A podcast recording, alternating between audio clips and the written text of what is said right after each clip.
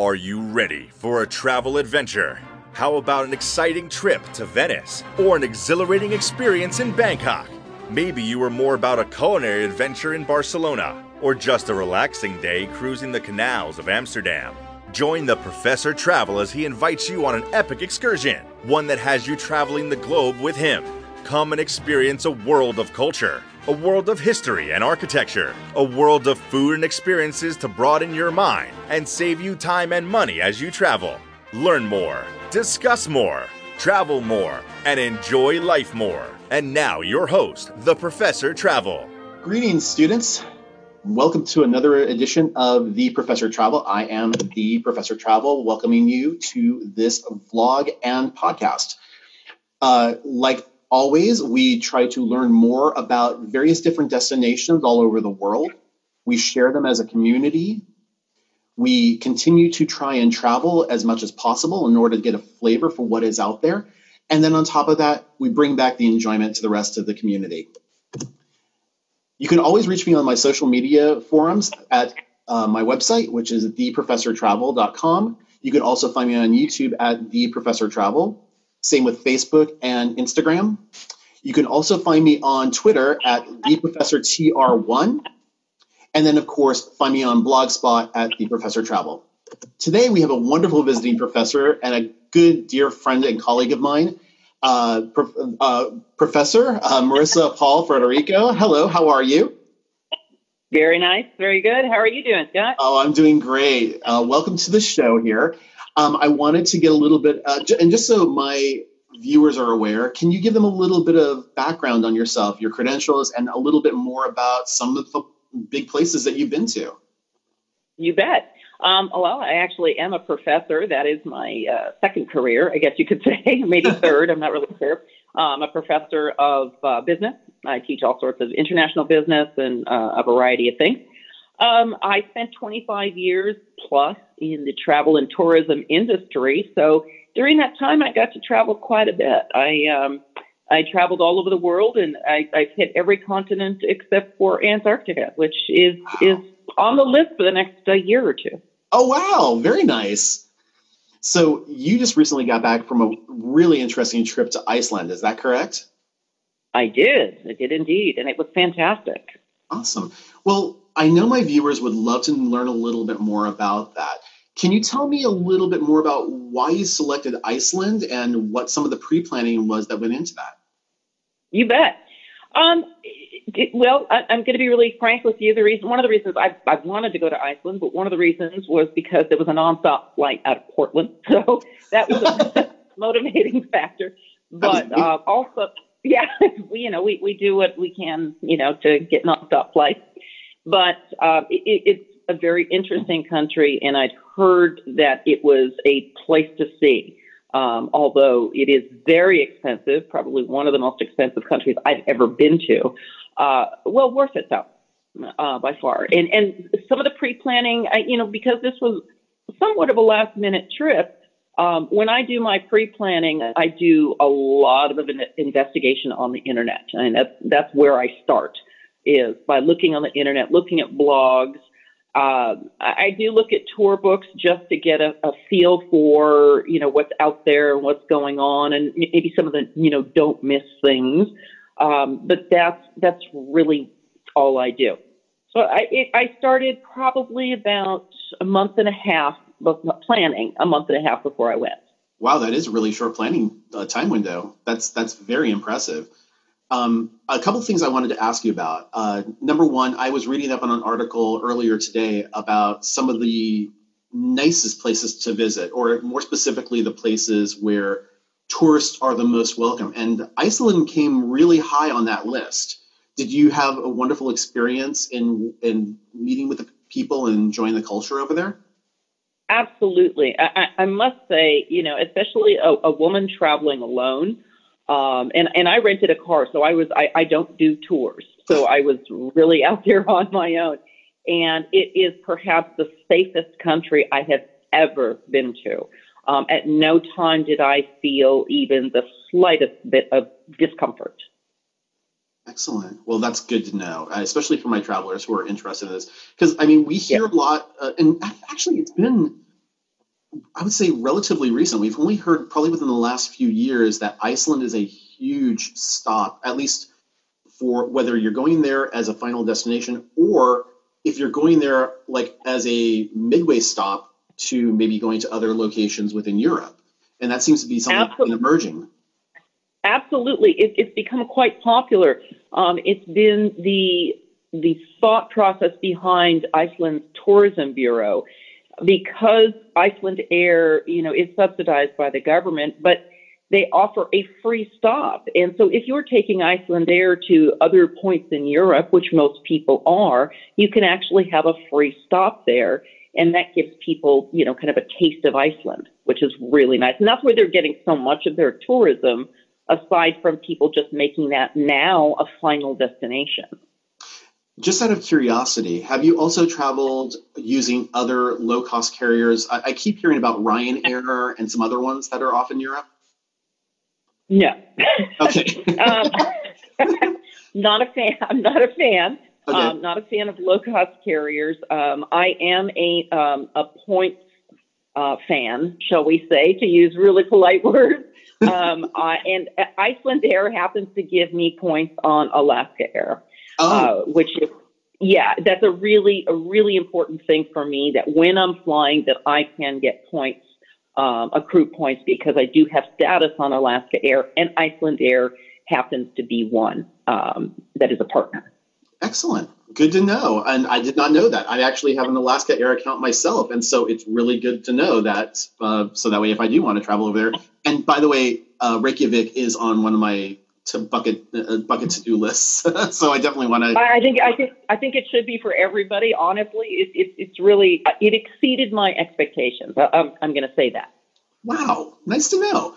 Now, for those of us who are not really familiar with Iceland, um, in the pre-planning process, were there any were there any things that we would need to know ahead of time? For example, do we need to have a visa? Are there travel medications? Do we need to adjust to a dietary regimen? What do we need to know about pre planning for Iceland? One of the beautiful things about Iceland is there's very little pre planning required. You don't need a visa as a U.S. citizen. Uh, there are no medications you need to take. Uh, you can drink the water. In fact, I encourage you to do. So. excuse me, I encourage you to do so because it's glacial water, so it's probably the cleanest water on Earth.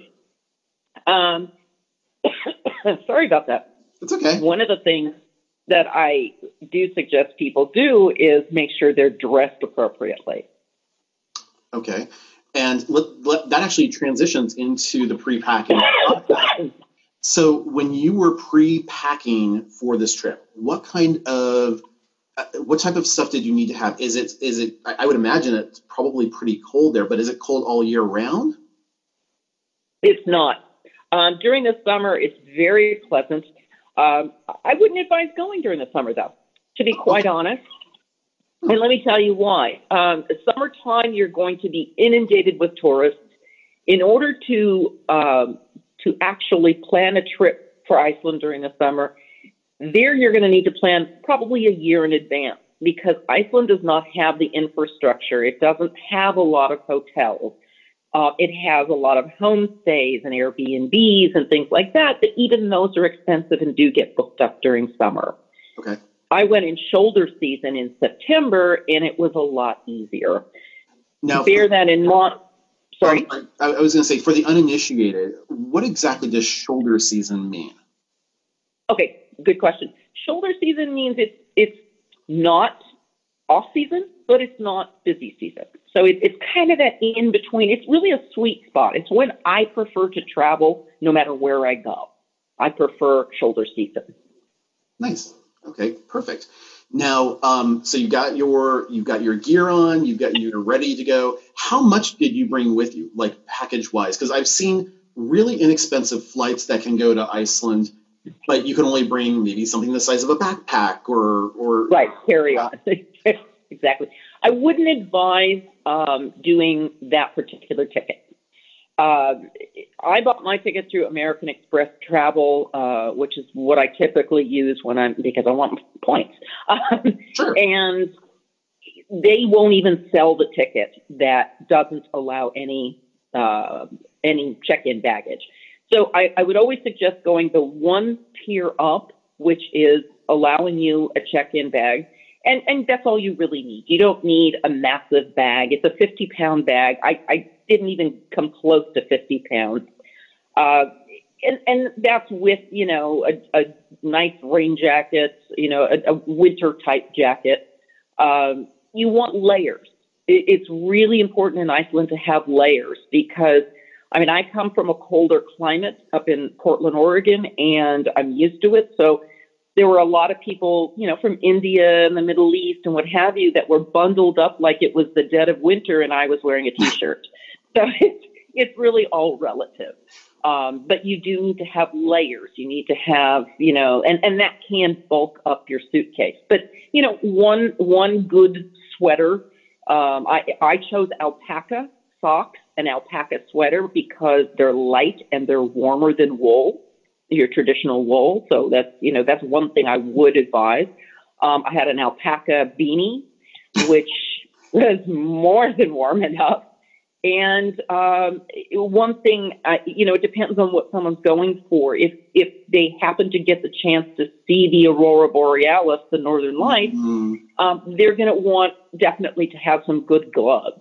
so, um, and and perhaps some, you know, I, I had um, uh, merino wool uh, under, you know, first layer, bottom layer. But I, I, and I never wore it because I, you know, again, come from a colder climate and I'm not so worried about it. Do you need a scarf there too? Yeah, I would advise just a little scarf uh, if you go out at night. I mean, if you're going in the dead of winter, that's a whole different ball game. Um, I wouldn't advise anybody going for the first time to go in the dead of winter. It is in the Arctic region. So it, it's going to be, you know, very cold. Um, if you're going in summer or you're going in a shoulder season, yeah, you probably won't wear it unless you go out late at night. But it's best, it's better to have it and not need it. You don't want to have to buy it there. It's expensive. Is the shoulder season usually the best time to see the aurora borealis?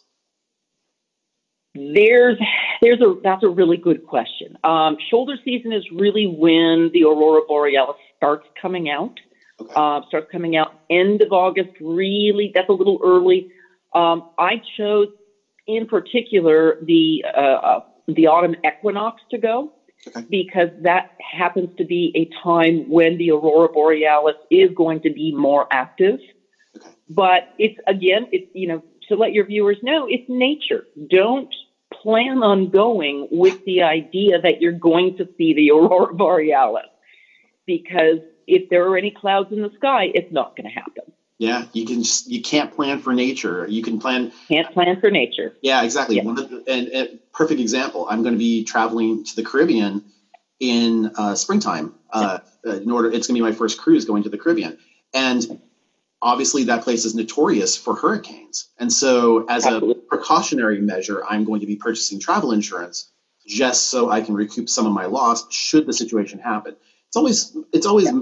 good to mitigate some of those things. I mean, there's some things that you can mitigate, but not everything. And nature will take its toll on wherever you travel. You can go to Japan, and then I, I spoke with someone a few years ago who went to Japan yep. when they had the tsunami, and it's like, oh goodness gracious, what a time to go yeah. there! Crazy. Um, the other thing, uh, since we're since we're um, going to be transitioning into flights, uh, one thing I do want to talk to my guests really quick, my my my students about is when you are looking at airfare, keep in mind those low cost fares, even though you may say to yourself, hey, I can travel with a backpack, that's not going to be an issue for me. Maybe I'll have a washer and dryer over there and it's not a big deal. Keep in mind, if there is a cancellation policy restriction on those flights, also, that could bite you in the in the in the rear end. So just be precautious on that. Now, the other thing I want to also talk about is which airport you left from um, and what the parking situation was. Um, how did you, where did you end up leaving from and what was the parking situation? Well, I, I fly out of Portland International Airport, which uh, always ranks like one of the top airports in the country, so very proud there. Um, and there's a reason for that. Um, I rarely park at the airport. Okay. We have a train, the MAX train, that literally ends at the terminal. I mean, awesome. you don't even have to walk from the train station to the airport. It is right there at the airport. So Um, that's really the only way I go. I will park at the airport if I'm going on a short weekend, um, taking my little pup with me uh, on a domestic trip. Uh, here he is. oh, hi. he likes he likes to travel domestically. Um, but uh, you know, and, and the parking situation is very, very simple. But uh, and, and part of the reason it's very simple and easy to navigate is because most people do take the train. Um, it, it's just very convenient. You actually brought up a really interesting topic that I wasn't aware we could touch on, but since since you since you mentioned something to that extent, I want to I want to veer off topic for just a quick second to talk about your dog and why you wouldn't necessarily want to bring an animal on an international flight. Um, there point. are there are quarantine issues that go along with that, and so you may think to yourself, "Oh, I want to bring my travel companion with me," or um, maybe you have a service animal. There might be some things that you need to consider ahead of time before doing something like that. So, um, is that one of the reasons that you wouldn't necessarily bring your companion with you? Absolutely. Um, I, I, again, I do bring him domestically, uh, and not everywhere, but uh, I, I have brought him, you know, as far as the East Coast with me before. But internationally, there are just too many regulations, country by country, uh, to have to deal with it. Uh, it. And like you said, some require extensive quarantines. Britain requires a six-month quarantine, so it's just not worth it. it it's leave the leave the pup at home. It, it you know they're going to be happier. You're going to be happier. Um, it, it's just something I wouldn't advise doing. Absolutely. So let's talk about the flights. Icelandic Air. How was the flight? What kind of seating did you have? How were the meals? And how long was the trip? They're efficient. um, the, the, the air the airline itself is fine. Um, plenty of entertainment, you know, free entertainment. Uh, the food is not free. Interestingly enough, it's a from Portland. It's a seven and a half to eight hour trip. The food is for purchase. Uh, it's one of the one of the drawbacks of, of doing a low cost airline. Um, however, you know, you they don't have any you know regulation against you bringing something on board with you, so that's not a problem. Um, or, or, you can buy their food. You can buy it ahead of time. You can buy it, you know, on the spot. It's not a problem. Uh, it, it wasn't. Yeah, I mean, it, it's no, it's, considering it's yeah, it, it's you're you're going on vacation. You want to buy something. The food was not bad. Excuse me. On the way back, I had um, like a French bread pizza, um, even though it was not in my diet plan. but it, it, it, was tasty. It was it was tasty, and and it was it was fine. It was yes, way overpriced, but you're on an airline, you're a captive, you know, audience member. What what can you do? That's true. I've I recently uh, went to Europe and I flew through uh, Norwegian Air. Actually, um, it, I flew from LAX to Venice via Stockholm, so it was quite a distance in order to do that. But it was a very yeah. similar situation. I mean, we did get we did get a, a lunch and a breakfast mm. the next day, which was great. Um, but if you wanted snacks in the meantime, if you wanted other things, yeah, they had those for purchase. And the one thing about Norwegian Airline, at least, was that they had unlimited alcohol. So if you wanted wines oh. or beer, it was all free. Spark and sparkling wine too. I mean, it was just like really nice.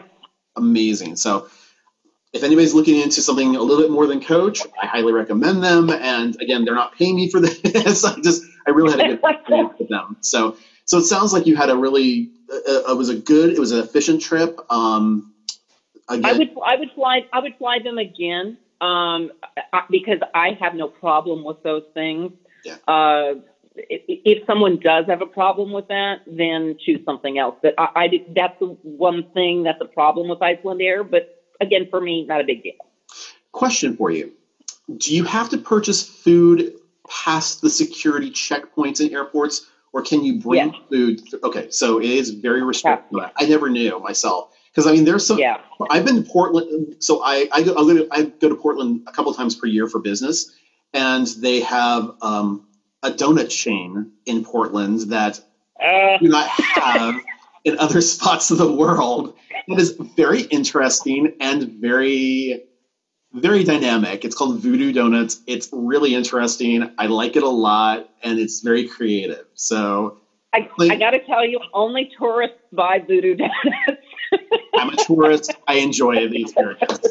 So, but well, yes. Well, one one thing I will tell you about Portland Airport again, um, you know, and I, I, I, you know, you know, I was I'm from LA and LAX, I just a cesspool, um, but Portland Airport is so fantastic. Uh, they have a, kind of a rule. They don't. They don't have you know host international. Uh, you know your typical fare. There, all of the restaurants and food places in Portland Airport are from local uh, local restaurants that are actually in the city of Portland. They're annexes, hmm. and they have not raised their prices above Main Street Portland prices. That's that's one of the rules. They can't. So when you're getting something to take on board at Portland Airport, grab anything. There are so many things to choose from. They all do takeaway uh, that you can bring on the airplane and just fantastic food. I mean, Portland is a foodie city, so um, highly recommended. There was two other things I was thinking about mentioning about the Portland airport specifically that's also relatively unique, just in case my travelers were ever up in that area. Number one, it's one of the few airports I've been to where not only do you see domestic and international flights, but sometimes you'll actually see military flights coming into the airport as well. I was really quite amazed to see fighter jets coming into the airport. I was like, what is that? So that's something yeah. definitely worth in, worth seeing. That's a little different than there. And then the other thing, uh, a couple of times when I've been to the airport, they've had students from the University of Portland, and oftentimes they're mu- musicians who will be performing yeah. inside the airport. So you get a free concert of various different instrumentals throughout different spots of the airport. It's really fascinating. Yeah, uh, Port- Portland Airport is really fascinating. It, it, it's a microcosm of Portland itself. Um, yeah, th- there are musicians. Um, there's even a movie theater. Um, the oh. historic Hollywood movie theater put an annex, a small annex in uh, the terminal after you know past security where you can go and watch uh, short subject films. It's free. You just go in and sit down watch short subject films. Um, yes the military i was there one time when the fighter jets were taking off and the entire terminal shook and but it was everybody was glued to the windows because it was just it was kind of majestic to watch actually uh, so, and it is one of the few airports in the country that has military jets also stationed there. So it, it is, a, it's a, it's really a fascinating airport. Excellent. So you finally arrive in your destination uh, location or your destination airport. Is that Reykjavik? Reykjavik, yes. Okay. Now, did you actually stay directly in Reykjavik? Uh, did you have any pre-vacation destination locations? What, what, how, how did that work out for you? I did not stay in Reykjavik when I first got there. Um, a lot, most people do. I chose not to uh, because I don't like doing what most people do. Uh, I arrived. Uh, you, you, get in about six thirty, seven o'clock in the morning. Um, I headed straight for the rental car line, which you know the rental car. Getting your rental car always takes a bit of time. You know, all the flights are arriving at the same time. Uh, grabbed my rental car and hit the road, and uh, I didn't stay in Reykjavik until the end of my trip. Uh, I, I, I, chose to hit, you know, get out of town uh, first thing. Excellent. And um, uh, did you go through like with your uh, initial accommodations? Uh, was that through Airbnb? Was it through a hotel chain? How do you typically reserve your rooms?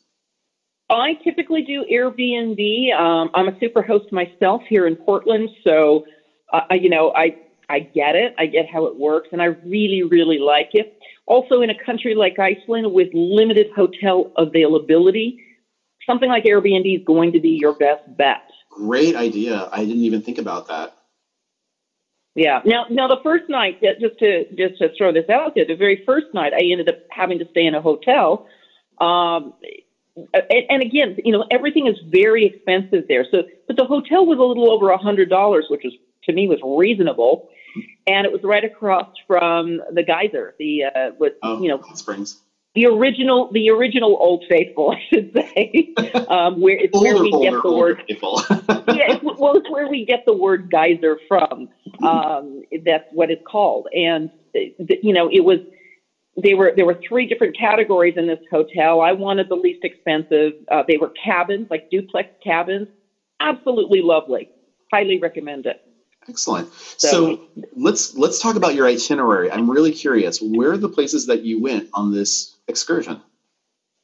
Well, um, I constantly, you know, some people uh, do too much in in too little time, and I don't advise that. Um, I tend to want a little bit more immersion. So you can do the entire ring road, and the entire ring road, if you, which is it's it's Iceland's road. It's you know really their only road. Um, it's Highway One. It's a two lane, you know, double double carriageway, a very small road. It looks like a rural rural road, but it is it is their highway. And you can literally, if you just drove that, you could do the entire country in 12 hours. Oh my God. Um, yeah, exactly. I mean, the population of Iceland is 339 odd thousand people.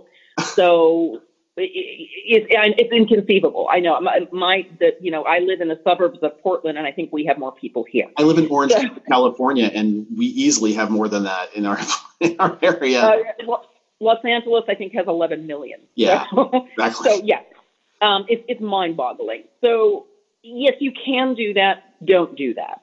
Uh, I had six days. I concentrated on the south and the southeast ring road. Uh, next time I go, I'll be going back next September uh, with my wife on the way to a wedding in London, and we're going to do the north, and, and, and that way we'll see a different part. Um, but yeah, I, I so I concentrated because there's so much to see. You're not going to just get in a car and drive. You're going to be stopping. You're going to be looking. You're going to be experiencing, and and don't shortchange yourself. Now you're a photographer by nature. I mean, yeah. apart from apart from being a professor, you also have yeah. beautiful pictures, and we'll show. We're going to give our viewers a little a sneak peek of those in just a second. But you have some amazing photography. So, so from your perspective, and based on many of the destinations that you've been to throughout the world over the years that you've traveled, would you say, from a from a nature standpoint, this is probably one of the best locations? Oh, top five. Okay. Easily top five. I, and I, you know, I, I consider myself a cultural photographer. That's that's really what I go by. Um, as far as photographing culture, there was less to photograph. Uh, as far as photographing uh, nature, I don't think my camera ever left my hand. It, it just, you know, there, there's every everywhere you look, to the right, to the left, it, there's, there's just something t- gorgeous to take a photograph of. It's oh. stunning. Beautiful. It's unspoiled, and that's that's that's the catch. Okay.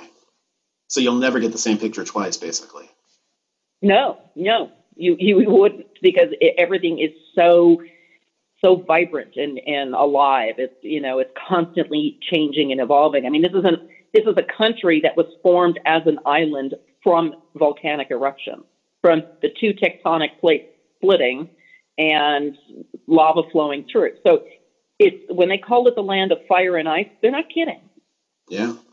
So, in fact, there was a volcanic eruption a couple of years ago right there in Iceland that had most air travel to Europe halted for at least, I think, a couple of days, if I'm remembering. That correct. was tw- 2010. Yeah, 2010. There was a massive uh, volcanic eruption. But again, nobody was hurt. There wasn't any type of no. that. But it was just no. again disruptive a little bit. So, yeah. What did we say earlier in this in this podcast about nature? you can never plan for it. That's right. So you spent um, what was it? You said six days in Iceland. Six days. Yeah. Okay, and you had one day where it was hotel, uh, but then were the rest of it pretty much Airbnbs along the way, or how did yeah. that? Go? Everything. Everything else was Airbnb, which I did book in advance. Um, you know, if it's shoulder season, you probably could wing it a little bit. One of the things you can do that a lot of people do is they rent campers. Oh. Uh, because of the shortage in accommodation in Iceland, it's become a thing where they rent these campers. And, you know, I, I just can give you one called Happy Campers, but there are many out there. And I, I spoke to a few people doing that, and they said it was fantastic. They they would pull off into a campsite, five dollars a night per person. Uh, there were showers, and yeah, so so if, if you're a little bit more adventurous, which I, you know I wouldn't be opposed to doing myself at some point. Um, I, that's a fantastic uh, option. The the only problem with that is um, there are going to be certain roads, certain sites that you may not be able to see driving a minivan type camper. That's that's the drawback. That makes sense. So you travel all the way around uh, the South. Um, you hit some really nice spots. Again, we'll show some people uh, pictures of those in just a second. And then it's time to head on back to your point of origin, which is Reykjavik. Now, when you were in Reykjavik, did you do any? Uh, I, I, know you said you're not really more of one of these pre-planning excursion people, but did you see the cathedral, or did you, um, you know, did you t- take in a dip in the springs, anything like that, while you were out there? Um, I did actually. Uh, luckily, and I, okay, I planned it. I, I had a great Airbnb that was literally a half a block from the cathedral. Okay. Um, and then once you hit the cathedral, you just walk down the street and you're in the center of Reykjavik. You're in Old Town Reykjavik. Um, so yeah, I, I went up the cathedral. Uh, well worth going up there. I, I got just some fantastic views of of the entire city and port of Reykjavik. Well worth doing. Uh, the cathedral itself is it, it's it's new. It was built in the 80s, but it, it's an architectural marvel. It's really very beautiful and iconic. Um, and then, yeah, I, I mean, I did take a uh, a tour.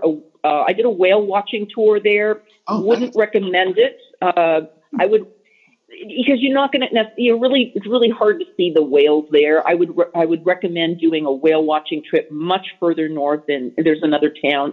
Don't don't ask me to pronounce the name. yeah, they're really very long. Yeah. Oh, they're brutal. Um, it, it, you know, so I would recommend doing a whale watching trip up there as opposed to Reykjavik. But I had time to kill, so I went ahead and did it. Um, I also um, I did something else in Reykjavik, and now I can't remember what it was. I let, me, let, me, let me let me stop you there. I want to just ask a couple questions really quick. Um, did you happen to see any puffins while you were out there, at, by any chance? No, it was not puffin season. Okay, just checking. And then uh, one thing I want to talk about is maybe while you were in Reykjavik, uh, what the what the fare was like, what the food was like, because I think when most people travel, they have certain expectations on food.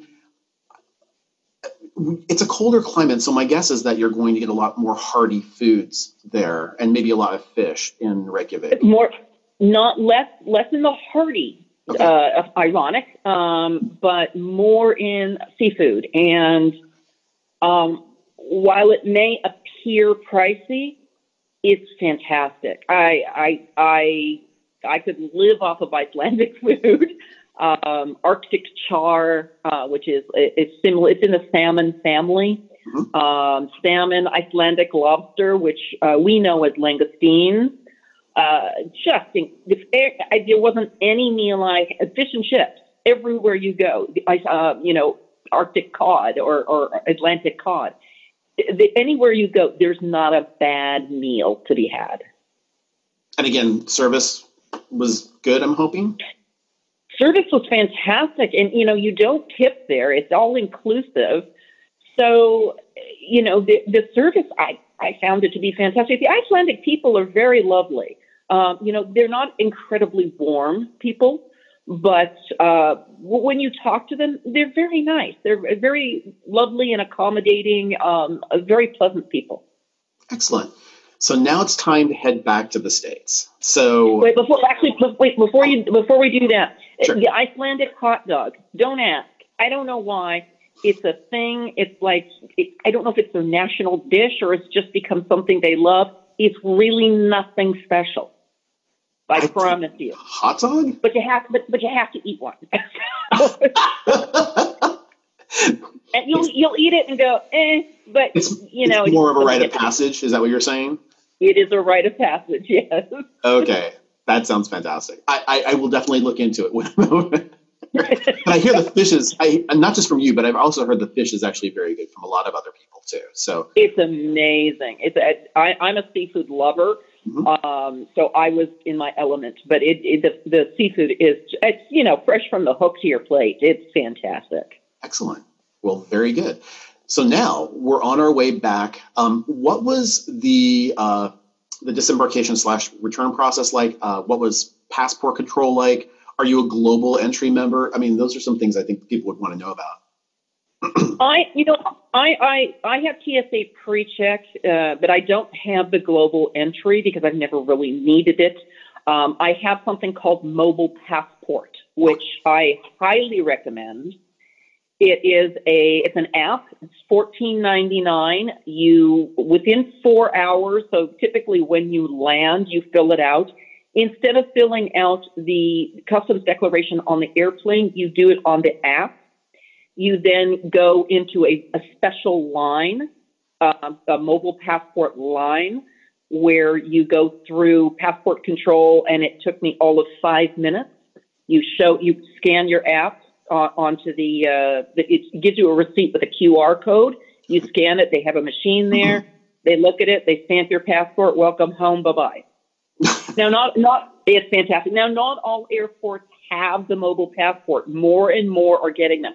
I think about 26 do, and Portland is a recent adoptee. Okay, very nice. So no, so ma- no major delays. Um, how long did it take you to get through passport control? Um, it might have been two and a half minutes. Oh, but anywhere from two and a half to five. Yes, but again, Portland is a small airport, but but but still, even even with that, because of the mobile passport application, I actually got through faster than people with global entry.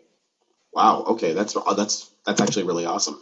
Um, yeah. One thing I wanted to show people really quick, you shared some photos with me. Can you tell me a little bit about each of these three photos that you're sharing? You bet. Um, the one on the right is a place called Selenjefos. Um, wow, I pronounced it. Uh, Foss, Foss means waterfall. So you, you'll get a lot of place names with Foss at the end, and it's not just because. It is because there are so many gorgeous waterfalls in that country. So that's the one on the right. Um, the one on the bottom left is uh, Jökulsárlón uh, Glacier Lagoon, uh, a fascinating place. It's another place that I actually took a tour because, you know, I don't have my own boat. so um, those kinds of tours, uh, you know, it was about $98, uh, well spent. I, I, you know, it's something I would advise people not to miss um, take a Zodiac boat on this glacier lagoon in order to get very close to the glacier and see these calving uh, glaciers. And it just happened to be a cloudy day. So we got extreme blues out of the ice because that's, that's really the color of ice. You don't want to go on a sunny day, everything turns white. I'm sorry, you said a Zodiac boat? A Zodiac. It's a, like a little speedboat, okay. a little rubber speedboat. Yeah. Oh, okay. And where you, where you have to hold on to the rope and you know, as you go bouncing along. But it's um, because uh, this particular glacier lagoon didn't exist five, uh, sorry, 50 years ago. Um, it, it's sad in a way. Uh, climate change has affected it. It's now the glacier has receded about four and a half miles or eight kilometers back from the ocean. Um, that that lagoon never used to be there. Okay, but it's beautiful. It absolutely is lovely. Oh, stunning. And and and hopefully you have a cloudy day with a little bit of rain. Uh, the rain causes the glacier to calve, which is when pieces of the ice come thundering down into the water, and it's it's spectacular. I before. Then, yeah. I'm sorry. Before we get into the aurora picture, I want to point out also on the picture that you took of the waterfall. It looks mm-hmm. like at the base of the waterfall, there's a little dot um, of the smaller of the two waterfalls, I think that's actually a person. It is. Just it to is. give people some perspective for, of yes, the size I left of that in there for size comparison. Yeah. It is massive. They, these are not just little streams coming off of a hill. Absolutely. That's beautiful. And then, of course, this spectacular picture of the aurora borealis. That's just amazing. How lucky were you to get a picture of that? I tell you, very lucky because um, it had been very cloudy. I ran into some people that were there from Israel, actually. Uh, 12 days, never saw it, very disappointed. Um, I, I, you know, it, it's a complicated way to um, to check for the aurora borealis. You, you know, you, you, there's something called a KP index. You have to look at the cloud cover. there are lots of apps and um, Icelandic places that you know um, websites that you go to to figure this out. And I was in Reykjavik, and as luck would have it, there was a small window. I jumped in my car and I headed outside of the city, um, about 40 minutes, you know, outside of the city, um, along with every other photographer and tour group known to man. yeah, and um, and yeah, and and I was able to catch it. Now the clouds were coming in, as you can see in that photograph. It wasn't a clear sky, which is normally what you see when you see photographs of the aurora. Um, I, I happen to really enjoy the fact that there were some clouds giving it character. And the reds are something you don't normally see because the eye can't see the reds as much. So the clouds help that you know, helps the reds to come out. And that, that there's nothing altered in that photograph. That that is straight from the camera. It's spectacular. It's a beautiful photo, and I'm so happy Thanks. you were able to get a picture of it. So just great job on that. Thank um, you. So let's talk about post vacation. Let's talk about the takeaways that you took from this. Um, what were some pros? What were some maybe not necessarily cons, but things that you that that mm-hmm. you should be aware of, and then maybe some value adds that you'd like to give to the students on this. Um, maybe some cost saving uh, measures or some best practices to look at. You bet. Um, the pros are it is a really great place to go, especially if you are, I mean, if you like nature, I can't say enough. Uh, but even if you're not as mobile, uh, it, it's a great place to go for people of any age, especially women traveling together or traveling alone, incredibly safe. Um, you will never feel uh, any type of, you know, precaution or nerves or anything at all. Um, just so much to see. So uh, those are the pros. Uh, you know, try not to miss anything. Uh, things to be aware of: uh, rental cars. Rental cars book very far in advance. Uh, you do not need a four wheel drive or an SUV unless it's winter time. Now, if you choose to, that's great, but they are going to be a lot more expensive. Um, if you're sharing the cost, go for an SUV. I will tell you, it is the third most expensive country for gasoline. So be aware. If you get a car that ha- that you know takes a lot more uh, gas or petrol, uh, you're gonna if you're gonna be spending a lot of money on gasoline. I my particular car that I got was a you know the not the lowest level, which is just for city driving, but the, the second one up, the compact, and I was getting 48 miles to the gallon. So I think I filled up twice the entire time. Not bad. So I highly recommend that kind of car. Um, you know, be, be aware of the car companies. They will try and get you to buy a ton of extra insurance, and they're really, really pushy about it. Yeah. So be aware about of that. On that same note that you said with respect to gasoline, for for my students who are uninitiated, who have not maybe been outside the country before, we're so used to seeing things here in the states being charged by the gallon for fuel but when you go abroad, when you're purchasing what they call, as Morissa had said, petrol, um, oftentimes it's done by liter. And so when you're seeing something advertised at like four dollars or or something per liter, don't equate it to gallons. It's not the same. It's, and you're going to end up spending more on fuel typically than you would here in the states. Yeah, a, a, great point, Scott. I mean, when you know they do charge by the liter, not by the gallon. In England, it's a little bit different. They charge by the imperial gallon because you know they're different like us. but everywhere else is by the liter all over the world, and you know it would take for a half a tank because I, I didn't like to get it anywhere below a half a tank. It, it would cost about forty five dollars, and that's a very very small car. So it probably had a 10 gallon tank. So, you know, it, gas is very, very expensive, but you, you'd have to, you know, add that into your budget and just be prepared. Excellent. Thank you very much for that information. It's really, really mm-hmm. great. And by the way, thank you very much for appearing on our podcast and vlog today. It was really, really wonderful to have you on. Um, for people who want to know more about your various different journeys, or to maybe even get a glimpse at some of your other picks, um, it, what is the best site that they can reach you at? Um, they can reach uh, reach me at my uh, the website there uh, that you have. There is a contact form in there, and you can just fill out the contact form if you have any questions about any uh, of the photographs or places I've been. I, like Scott said, I've been all over the world.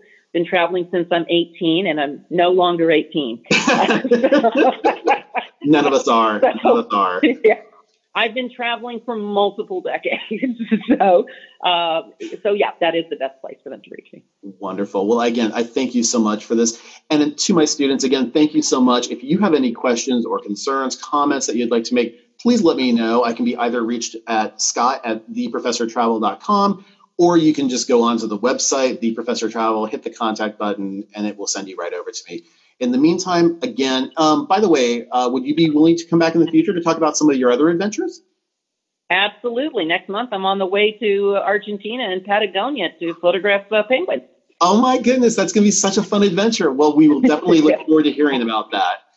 Again, thank you so much. We look forward to it. And to my guests, to my students, make every wonderful trip that you make an excellent travel opportunity. Thank you so much and have a wonderful day, everyone.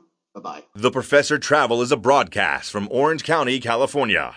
A transcript of each podcast may be requested by contacting the Professor Travel at his website, theprofessortravel.com. For opportunities to work with the Professor Travel, feel free to contact Scott at theprofessortravel.com or contact us through YouTube, Instagram, or Facebook at The Professor Travel or Twitter at The Professor TR1.